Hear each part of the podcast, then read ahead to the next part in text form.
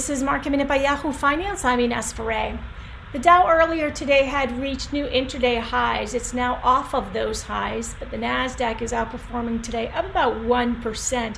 Technology is leading the gains. Financials and energy are lagging.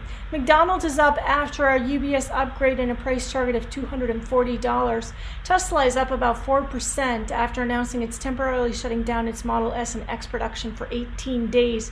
Electrek is reporting that the company reached its goal for the Model S and X delivery deliveries for the fourth quarter. Xpeng was initiated as a buy by Deutsche Bank, with Deutsche Bank analysts putting a price target of $58 on the Chinese electric vehicle maker. And also, Chinese electric vehicle maker NIO down about 2% after pricing its stock offering at $39 a share. DoorDash was cut to neutral at DA Davidson with a price target of $150. DoorDash went public last week. And also Airbnb, which went public last week. At Gordon Haskett, analysts said that the valuation for Airbnb is more than stretched when compared with other travel peers.